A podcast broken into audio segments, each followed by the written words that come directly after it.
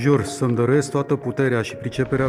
Am primit la administrația prezidențială demisia domnului ministru Florin Roman. Numire, rătăcire în detaliile întunecate ale propriului trecut, demisie. Aceasta este scurta istoria mandatului de ministru al cercetării, inovării și digitalizării al liberalului Florin Roman, autor incert al unei lucrări de cercetare dispărute, semnatar al unei teze de dizertație în care jurnaliștii de la Libertate au descoperit 10 pagini identice cu ale unui suport de curs și pretins licențiat al unei universități de top. Acum uh, îmi permite și o glumă. N-am ajuns ministru la beletristică și nu e ceea ce e cel mai important lucru.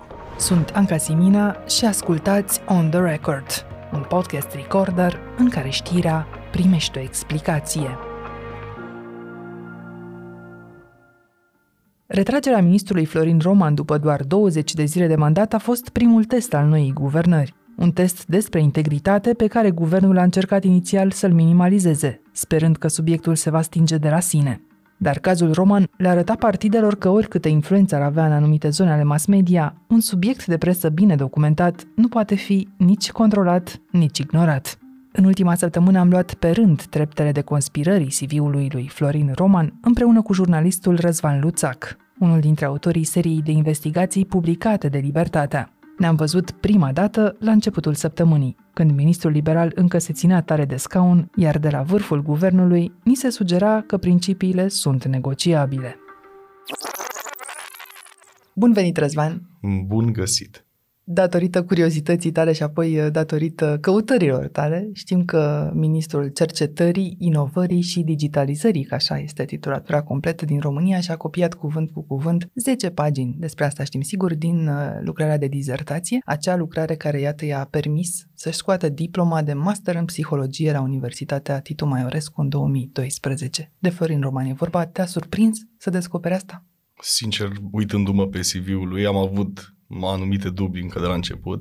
Când au apărut numele propuse pentru ministere în guvernul Ciucă, i-am luat pe fiecare oarecum la mână și primul care a sărit în ochi a fost domnul Humelnicu. Humelnicu nici nu a ajuns până la urmă ministru. Și ne-a sărit în ochi pentru că noi, având formarea de ziariști sportivi, auziserăm cumva de el ca fotbalist. N-a fost un cine știe ce fotbalist acest domn Humelnicu. Ceea ce Până... nu îl împiedica să fie un foarte bun ministru, totuși. Sigur, un ministru al economiei exemplar. Am găsit până la urmă, cu ajutorul unui coleg, Liviu Manolache, el este statisticianul Gazetei Sportilor și are o colecție imensă de cifre, de fișe cu fiecare fotbalist din istoria acestui popor. Am găsit până la urmă care un meci a jucat în prima ligă din România, care fusese suspectat de blat. Și povestea asta v-a încurajat să mergeți mai departe. Sigur, sigur, ne-a încurajat să mergem mai departe și cred că două, trei zile mai târziu aveam o discuție cu un prieten. El se uitase de curiozitate pe o carte a domnului Roman pe care n-a găsit-o la bibliotecă și am convenit să mergem a doua zi la Biblioteca Națională. Dar până să povestești tot ce nu Așa. s-a văzut uh, public în uh, povestea asta pusă cap la cap de voi la Libertatea, mm-hmm. hai să vedem cât de departe s-a ajuns în societate cu acest subiect, care pune o importantă problemă de etică și cum l-au relatat televiziunile din România. Și o să deschid uh, o pagină de Google acum și o să scriu aici Florin Roman. Am dat search pe știri și găsesc, sigur, subiectul din libertate, îl găsesc preluat și pe agențiile de presă și pe câteva platforme online, să mergem mai jos. Pe a doua pagină găsesc o televiziune, deci site-ul unei televiziuni, dar nu vorbește despre caz, ci despre roman, explicând despre lucrarea pierdută din CV. Televiziunile da. n-au văzut acest subiect, nu există. Uitându-mă la televizor, oarecum uh, rar în ultimele zile, chiar n-am avut timp, am văzut totuși câteva știri reporteri punând întrebări altor politicieni despre lucrul ăsta. Ok, nu s-a insistat foarte tare, dar uh, până la urmă suntem oarecum într-o perioadă nesigură, suntem pe niște nisipuri mișcătoare de ceva vreme e oarecum de înțeles că se poate evita subiectul. Și pe asta poate marșează și ministrul Roman, care ce ne zice, lăsați-mă să-mi văd de treabă, da? Să muncesc. Lăsați-mă să muncesc. Asta mi-a zis și mie în, în interviu, când l-am sunat pentru o reacție înainte să publicăm partea a doua. Mi-a zis uh, că are nevoie de puțină îngăduință, că trebuie să-și termine treaba până la finalul anului, așa că nu are nevoie și de agitația cauzată de subiectele noastre până în 31 decembrie. Așadar, s-a găsit o carte, domnule ministru, i-ai zis într-o zi, sau mă rog, s-a găsit un titlu putem să găsim și o carte? Exact. Găsiserăm un titlu, dar găsiserăm un titlu la el în CV și găsiserăm un titlu la bibliotecă scris de alți oameni. Întâmplător, unul dintre cei patru autori ai cărții de la bibliotecă era profesorul domnului Roman de la Titu Maiorescu, domnul profesor Paraschiv. Ok, ne-am dus, ne-am uitat la carte, în carte nu apărea nimic despre vreo eventuală lucrare a lui Florin Roman, care ar fi trebuit să apară cu trei ani înainte, să zicem, Carta de la Biblioteca Națională cu același titlu, Teoria Sistemelor Informaționale, e din 2009, Cartea din CV-ul domnului Roman era 2006. Lucrare, te corectez. Ok, el nu m-a corectat în discuțiile noastre la telefon, a lăsat-o pe carte. Mhm. Deci, în prima parte a discuțiilor voastre, v-ați înțeles foarte bine pe cuvântul carte. Carte, sigur, nu a existat cuvântul uh, lucrare, pentru că eu l-am întrebat inițial. De ce? Eu am vorbit la editură și editura Academiei Române mi-a spus, ok, noi nu găsim așa ceva, nu găsim o carte, însă există o posibilitate, nu suntem siguri, nu știm dacă e adevărat, ca domnul Roman să fi scris ceva într-o revistă de la noi și să nu o găsim. Însă, în acel scenariu, el ar fi trebuit să menționeze, bineînțeles, și numele revistei. De asta am insistat în prima discuție pe carte, pe noțiunea carte. Și chiar mi-a zis că nu poate să o găsească la București pentru că el este din Alba Iulia și o are acolo. Și o să mi-o dea pe 1 decembrie când merge acasă de ziua națională. Dar dacă ar fi fost într-adevăr o antologie sau dacă este o antologie, n-ar fi fost de găsit în Biblioteca Națională? Sigur că ar fi fost de găsit și în Biblioteca Națională pentru că editura Academiei ne-a spus că trimite mai multe exemplare din orice apare la ei la Biblioteca Națională. Și m-am mai gândit la ceva. În primul rând, dacă scrii o carte pe lângă produsul fizic, trebuie să mai ai și ceva digital, că tot ești ministrul digitalizării. pe lângă asta, dacă ți-ai trecut lucrarea respectivă, dacă ți-ai trecut-o în, în CV, înseamnă că ar trebui să fie utilă societății. Nu? Adică de ce îți mai treci în CV o lucrare dacă nu poate fi găsită nicăieri? E singura lucrare din CV sau mai sunt și altele? E singura. De asta a și sărit în ochi, pentru că este singura. Și el spune că a lucrat cu domnul Paraschiv, în același timp masterul cu domnul Paraschiv l-a făcut după vreo șase ani. Domnul Paraschiv spune că nu-l cunoștea atunci, el spune că de fapt îl cunoștea, dar nu mai ține minte domnul profesor. Deci sunt foarte multe neconcordanțe în această poveste. Nu-mi dau seama dacă treptele acestei de conspirări merg în sus sau în jos, pentru că Florin Roman pare să se afunde în propria minciună de la un punct. Cum a mers mai departe povestea asta? Cum a încercat ministrul, deja ministrul Florin Roman, să-ți demonstreze totuși că el e competent în domeniul digitalizării, are alte lucrări în același domeniu? Chiar pe 1 decembrie, în acea seară, mi-a trimis 10 pagini din lucrarea sa de disertație, tocmai pentru a-mi demonstra că el are o lucrare în domeniu pe care a și găsit-o. Mi-a trimis inițial 9 pagini, am insistat să mi trimită și pe prima să vedem totuși că el este autorul, să vedem anul, era anul 2012 și oarecum se vedea și titlul. Mă rog, titlul era pe pagina a doua, dar se vede prin pagină. Ok, primul instinct a fost că având o lucrare de dizertație cu profesorul Paraschiv, s-ar putea să semene porțiuni din cartea apărută la editura Academiei Române cu această lucrare de dizertație. Bineînțeles, am verificat, sunt niște similitudini și acolo, dar, mă rog, acceptabile să le spunem. După care s-a demonstrat că a fost mult mai simplu și un suport de curs existent pe Google putea fi căutat de absolut oricine avea această lucrare de disertație. Adică tu ai luat un fragment, l-ai scris pur și simplu într-un motor de căutare, exact. cu ghilimele la început și la sfârșit și te-a dus exact la sursă. N-ai avut vreun soft extraordinar nu, de descoperit da, plagiat. Exact, nu a fost vreo mare realizare tehnică. Ok, am stat ceva până mi-am dat seama de toate particularitățile și apoi am trecut împreună cu colegii mei, cu Cătălin uh, Tolontan și cu Ciprian El am trecut la verificat, în principal cu domnul profesor de la Timișoara. Cu Dan Constantin Dumitrescu ați confirmat inițial că îi aparține în totalitate acel conținut, până și greșelile de redactare inerente. Exact, erau niște greșeli vizibile. Pe lângă știină în loc de știință, care apare și într-o parte și în alta, existau și paranteze închise, fără a avea și o paranteză deschisă în prealabil și într-o parte și în alta. Per total, totul era la fel și din punct de vedere al structurii și din punct de vedere al informației prezente acolo. Și am trecut la al suna pe domnul Roman. Bună seara, domnul Roman. Răzvan Luțaxen de la Libertatea. Cât de surprins a fost ministrul Florin Roman de telefonul tău după această constatare? Cum ți s-a părut oricum? Stăpân pe el însuși când Stăpân, în general, uh, mi s-a părut defensiv. a încercat oarecum să aducă în față alte teme, cum ar fi finalul de an în care are de finalizat uh, foarte multe proiecte în Ministerul Digitalizării. A încercat să-mi spună că el a fost mereu un copil cinstit, nu este un copil de bani gata, a venit, uh, a muncit toată viața, nu a păcălit pe nimeni. Domnul Luceanu, da.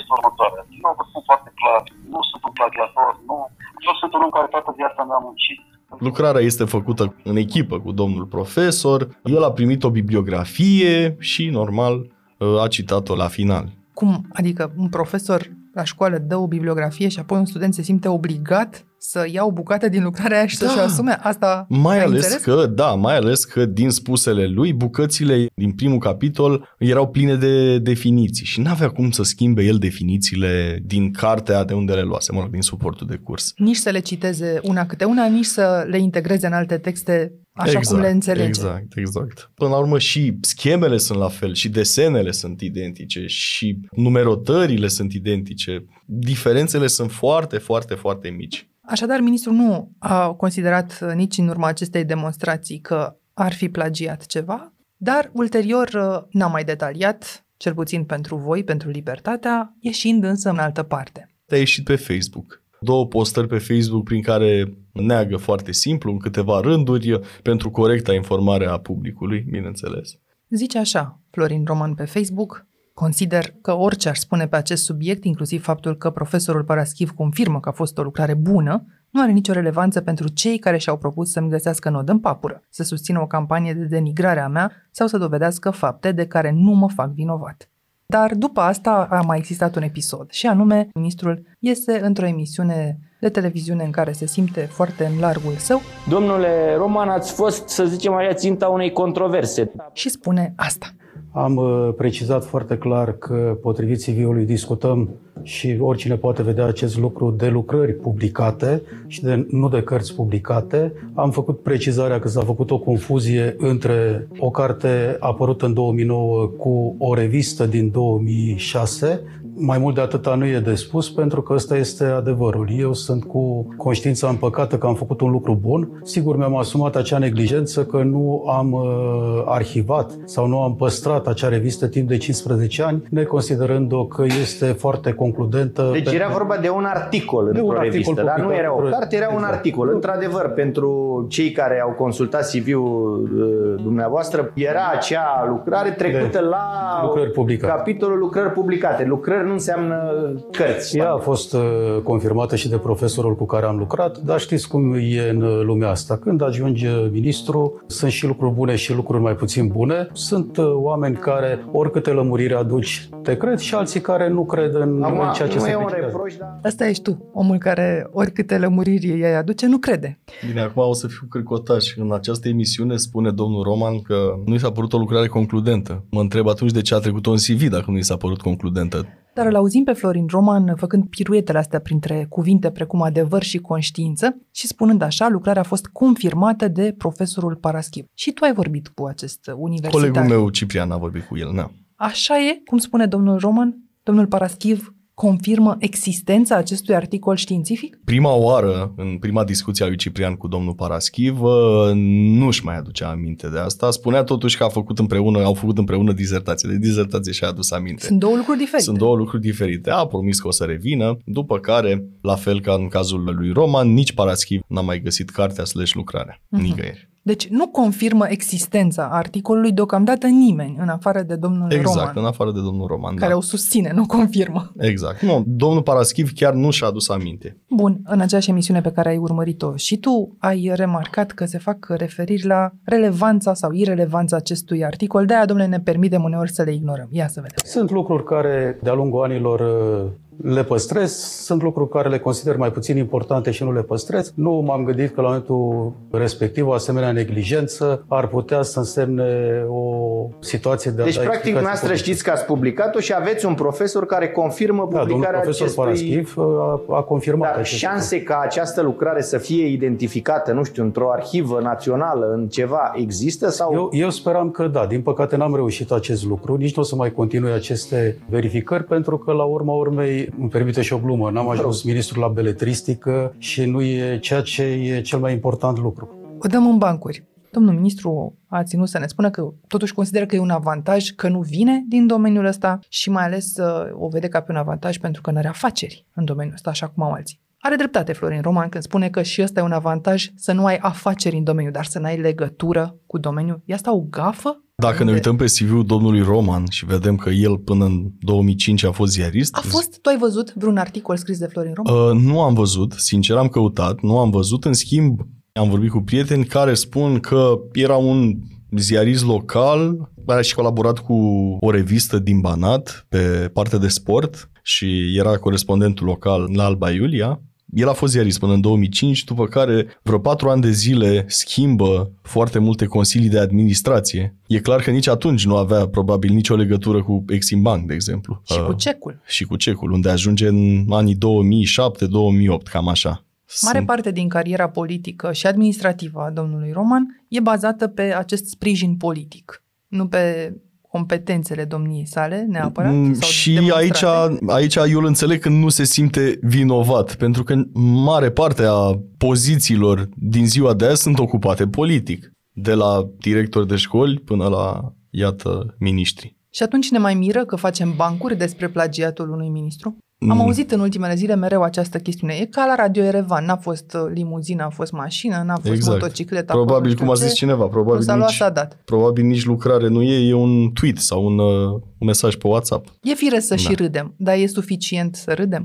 Nu e suficient să râdem. Eu sunt de părere că, ok, în lumea lor e clar că au acest mecanism de autoapărare de la alții din jurul lor. S-au uh, contaminat. Exact. Este un mediu contaminat în care X a plagiat, Y a plagiat, Z a plagiat și, bineînțeles, dacă a plagiat și al patrulea, îi se pare ceva foarte firesc. Mi-am amintit zilele astea de Robert Negoiță care ne spunea în 2016 toată lumea o făcea, am făcut-o și eu. Exact. Practic e declarația lui Florin Roman nuanțată. Deci de la Victor Ponta încoace 10 ani de plagiat fără consecințe în carieră pentru oamenii politici aici ne-au adus la a face o glumă și atât. Pentru că mă uit acum la vârful guvernului și acolo n-am văzut nicio reacție. La voi, în redacția Libertatea, a venit vreo reacție măcar pe surse? Am văzut acea reacție pe surse care a apărut pe news.ro că că nu o să dea afară pe Florin Roman. Colegii mei au vorbit cu niște miniștri care la fel n-au părut foarte Dornici intrigați. să se facă dreptate. Exact. În momentul în care Florin Roman a dat acel mesaj uh,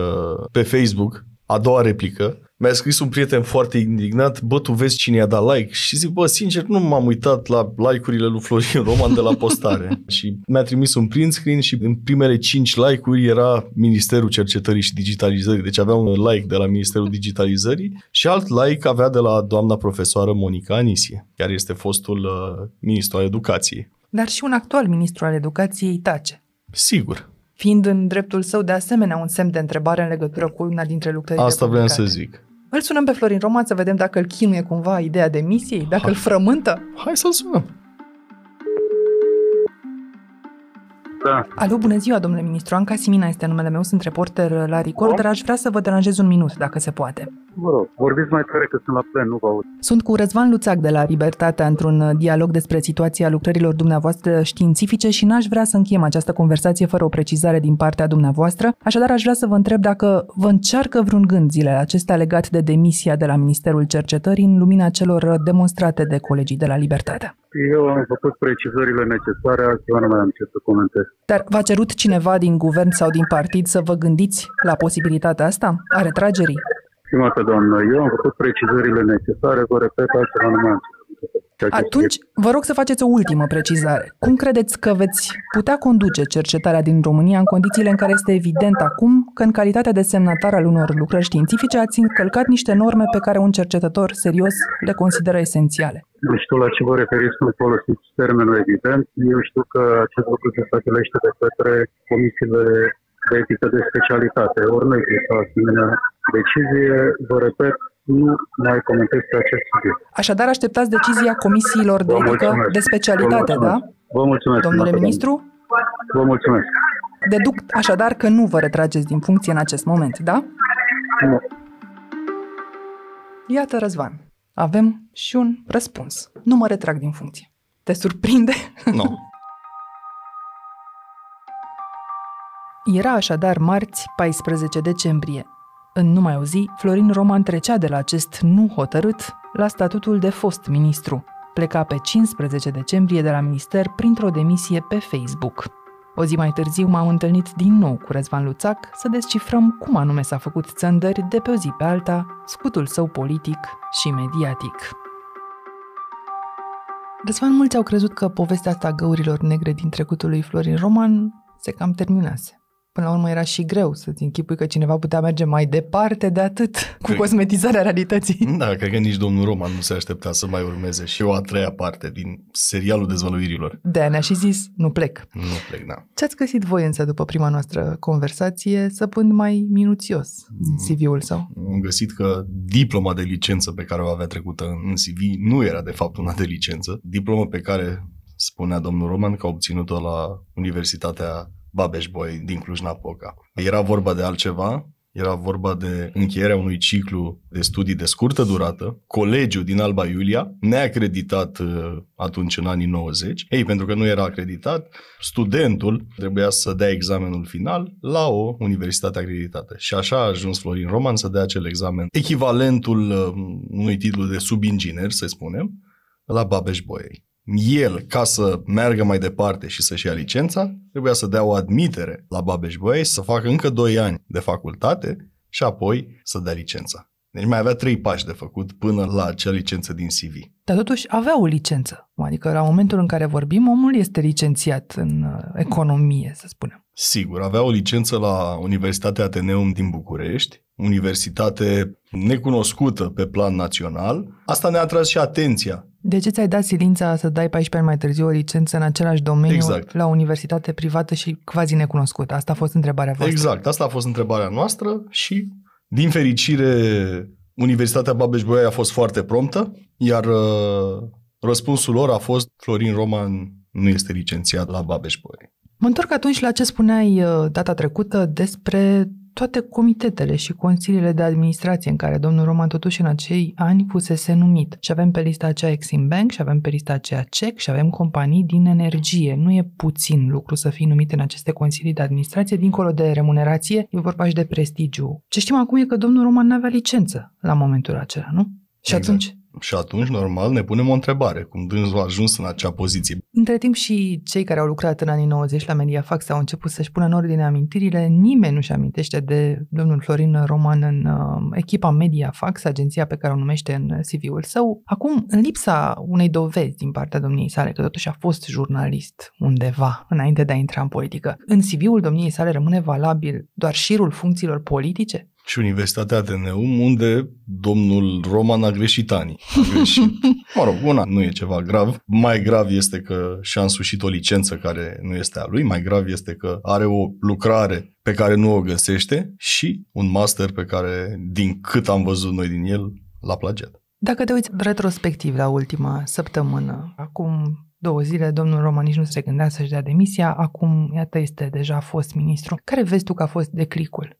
Eu cred că declicul a fost uh, ultima dezvăluire, pentru că în cazul plagiatului e clar că guvernul ar fi încercat să aștepte un verdict, uh, așa cum a spus și domnul Roman, al unei comisii de specialitate. Dar povestea mergând mai jos? Mai povestea adânc? mergând mai adânc, având și o confirmare a unui rector, aveam deja o problemă mult mai mare. Așadar a contat mult vocea unui universitar. Vocea politicienilor a contat oare? A ajuns la tine vreun semnal că prin partide oamenii au început să se delimiteze de Florin Roman în zilele astea? Îmi dau seama că a contat și partea politică, nu știu exact care au fost mișcările în sensul ăsta și probabil și-a dat și el seama că orice săptămână în plus înseamnă o autodistrugere practic a CV-ului dumnealui. Mesajul profesorului Daniel David uh, a fost preluat de o televiziune de știri din România, de Antena 3. Rectorul Universității Babeș-Bolyai din Cluj a declarat că ministrul cercetării și al digitalizării nu este licențiat la acea universitate. De și la foarte scurt timp după asta, ca o coincidență din nou, domnul uh, Florin Roman scrie pe Facebook că se retrage. Cum a fost pentru tine acest moment ca jurnalist? Ai avut așa vreo oarecare satisfacție sau a fost o informație ca oricare alta? Sincer, eram în ședință în acele momente. Da, s-a auzit în redacție că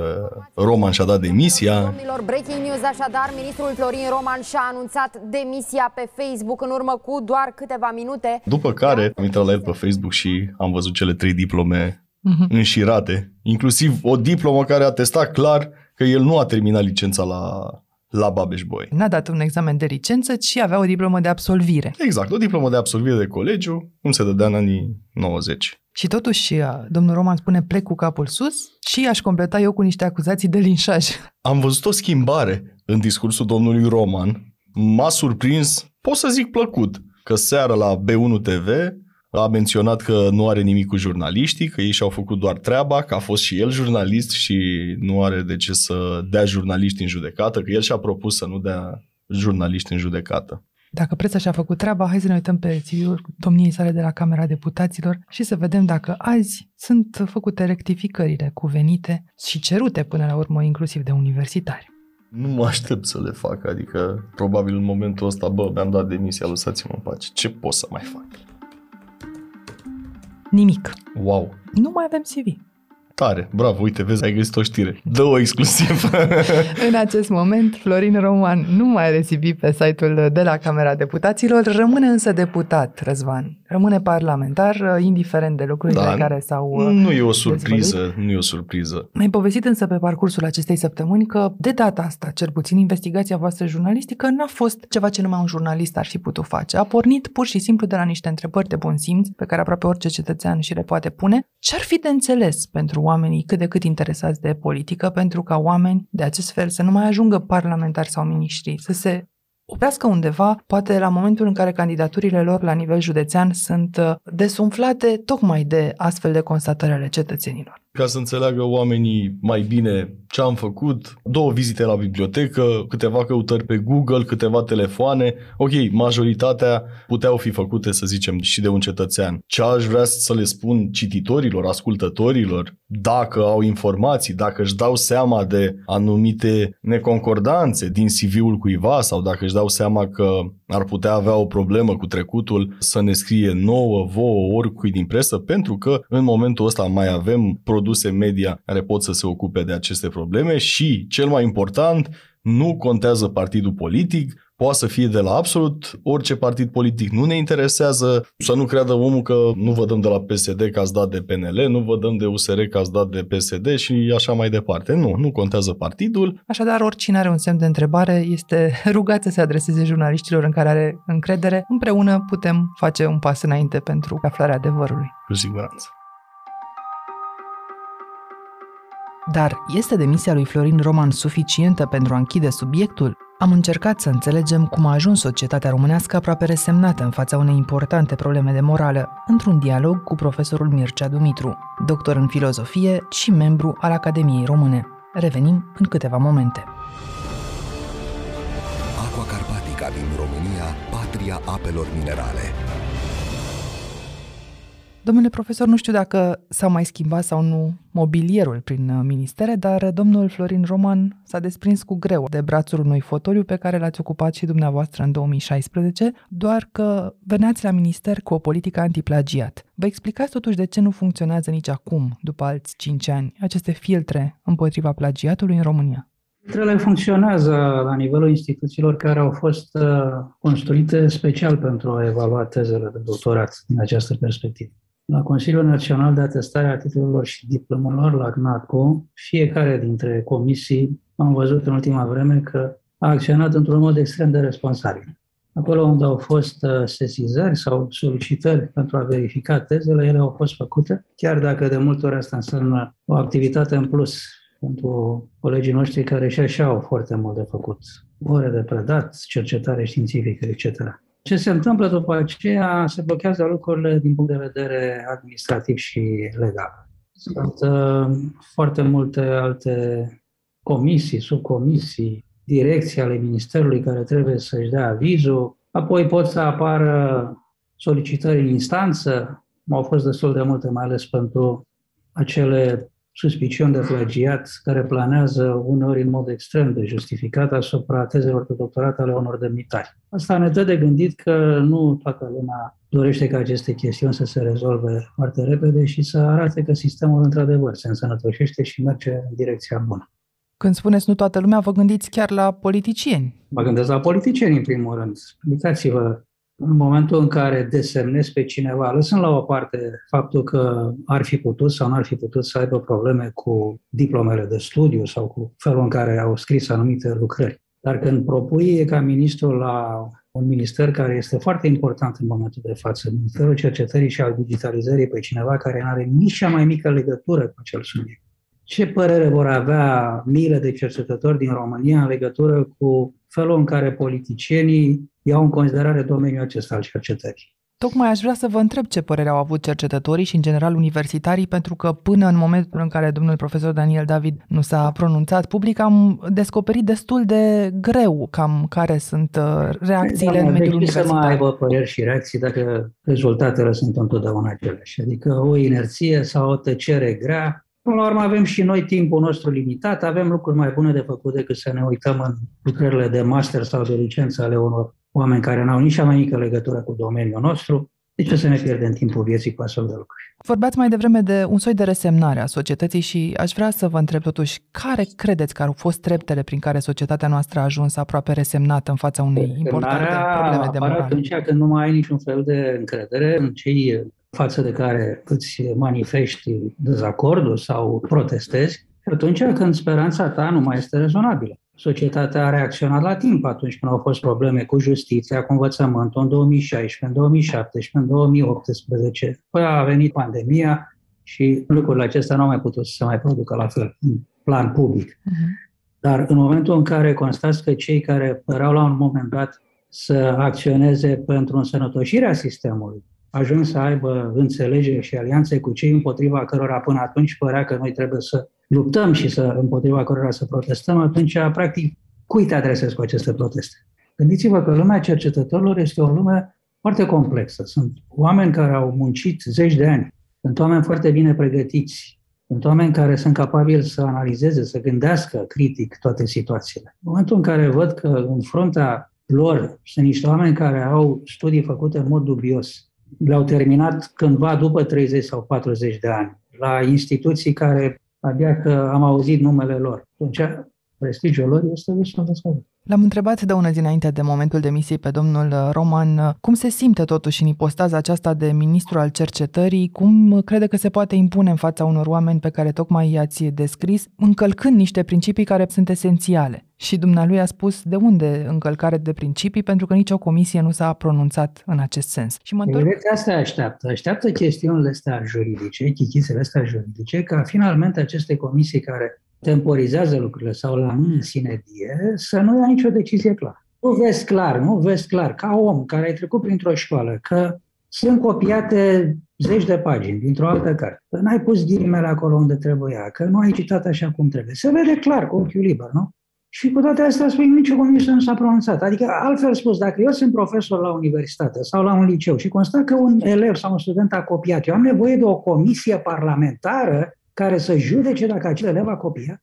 Nu mai avem simțul comun elementar să ne dăm seama, domnule, a copiat, adică este foarte clar ce se întâmplă acolo. Nu este mecanică cuantică, da? nu este neurofiziologie, ca să nu înțeleg ce scrie acolo. Vezi 10 pagini într-un loc, vezi 10 pagini la loc, vezi că sunt copiate identic și ai nevoie de comisii să spună că e vorba de plagiat acolo. Dar chiar și dacă i-am face domnului ministru sau oamenilor de acest fel hatârul, dacă le-am face hatărul și ne-am uitat spre comitete și comisii, ne întoarcem o clipă la Consiliul Național de Atestare a Titlurilor, Diplomelor și Certificatelor Universitare pe care le-ați menționat și al cărui vicepreședinte sunteți. Poate această autoritate să se pronunțe în cazul tezelor de disertație sau doar în cazul tezelor de doctorat? Numai pe tezele de doctorat. Deci pentru disertațiile masterale, sigur că pot fi constituite ad hoc comisii care să evalueze dacă situația o impune și dacă persoana este într-o funcție de care depind foarte multe alte lucruri în statul român. Deci uh-huh. nu văd de ce n-ar fi posibil o astfel de cale extraordinară de a judeca o astfel de situație. Dar uh, prerogativa principală o are chiar universitatea care a emis acel titlu. Oricare ar fi, poate fi Universitatea din București sau oricare altă universitate.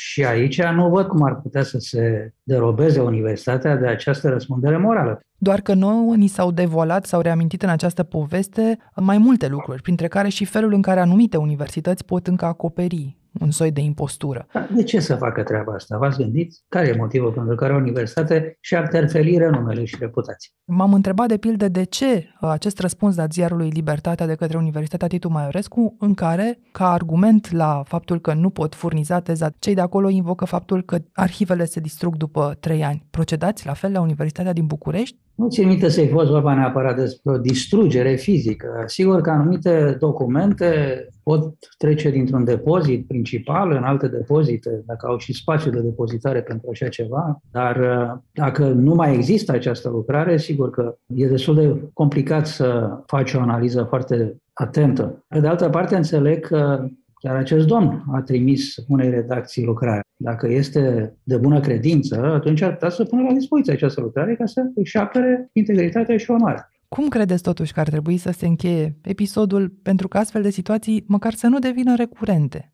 Aveam acum câțiva ani credința că e o problemă și generațională. Deci, cu alte cuvinte, oameni care și-au făcut studiile imediat după anul 2000 sau chiar 1990 și care ar fi intrat foarte greu într-o universitate în România când erau foarte puține locuri și când trebuia să te pregătești ani de zile înainte. E, oamenii aceștia au reușit să facă foarte ușor studii universitare după 1990. S-au uh, construit programe noi care erau foarte atrăgătoare, programele de comunicare, jurnalism, au apărut foarte multe școli de drept, erau atrăgătoare aceste studii pentru că veneau și cu promisiunea că poți să ai o carieră publică dacă ești absolventul acestor programe. Din păcate, însă, calitatea a scăzut foarte mult. Odată pentru că cei care au devenit studenți la aceste programe nu erau suficient de bine pregătiți dinainte, din școala generală și din liceu. Pe de altă parte, datorită faptului că, trebuie să o spunem foarte deschis, profesorii care au lucrat atunci, colegi de-ai mei, colegi de-ai noștri, au uh, făcut concesii pas cu pas, au redus exigența în felul acesta au ajuns foarte mult să aibă diplome și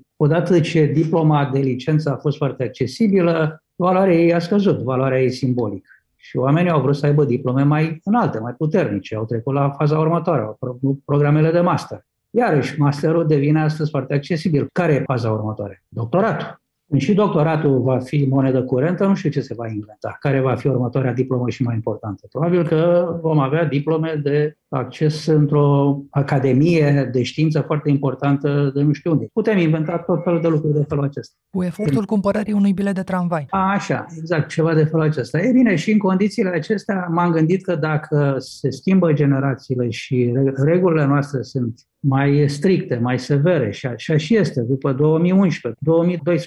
când am avut această dispută națională cu privire la plagiatul din uh, teza de doctorat a prim-ministrului Victor Ponta. Am crezut că lucrurile vor începe să se așeze într-o matcă mai normală, mai firească și că oamenii mai tineri vor învăța din aceste experiențe care sunt colective, sunt sociale, vor învăța ceva. Se pare că am fost foarte optimist. Dacă dăm puțin la o parte și ne uităm mai cu atenție, mai în adâncime la acest fenomen, vedem că are o dimensiune aproape socială, adică e un fenomen endemic.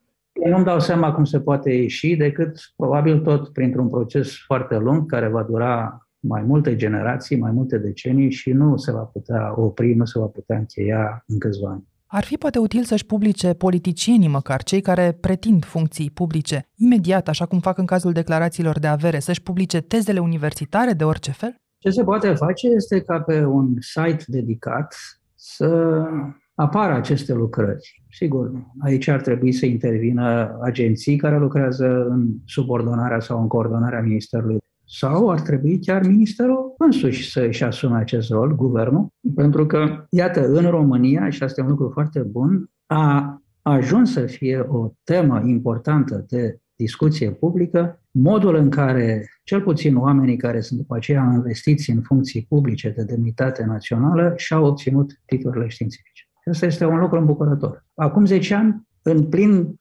scandal mediatic cu Victor Ponta, nu era o discuție atât de atentă și de intensă asupra plagiatului. Însă și indignarea societății e un pas înainte, putem să-l facem și pe următorul, spuneți, prin gândirea unui site care să publice astfel de lucrări, ca să nu le spunem mai mult, dar universitățile pot și ele să facă chiar mai mult decât unele dintre ele fac acum? Oh, da, păi da, iată, vorbeați de un uh, răspuns al unei universități care a găsit o soluție foarte facilă la problema despre care discutăm. Sigur că da. Pentru că să ne înțelegem, chestiunea asta nu este specific românească sau este europeană sau postcomunistă. La noi fenomenul are o dimensiune mult mai mare pentru că de multe ori am fost foarte neglijenți cu respectarea unor norme sau unor reguli de integritate a cercetării și, în general, unor norme caracter moral.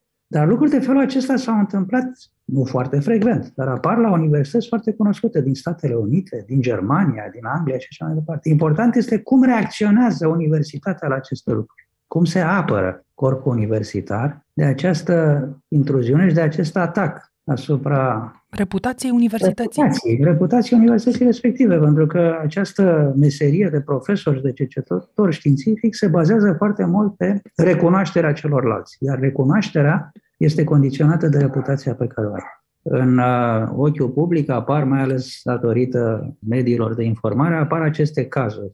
Dar sunt zeci, sute, mii de oameni care de dimineață până seara sau chiar și nopțile stau și lucrează în tăcere, aproape necunoscuți, și fac lucruri foarte frumoase și foarte importante. Din păcate, se vorbește după aceea în general despre cercetarea din România, despre cercetători, pornind doar de la aceste cazuri, de la cazurile unor oameni care n-au nici cea mai mică legătură cu cercetarea. Acești politicieni care se împăunează cu titluri și care sunt o fraudă de la început până la sfârșit.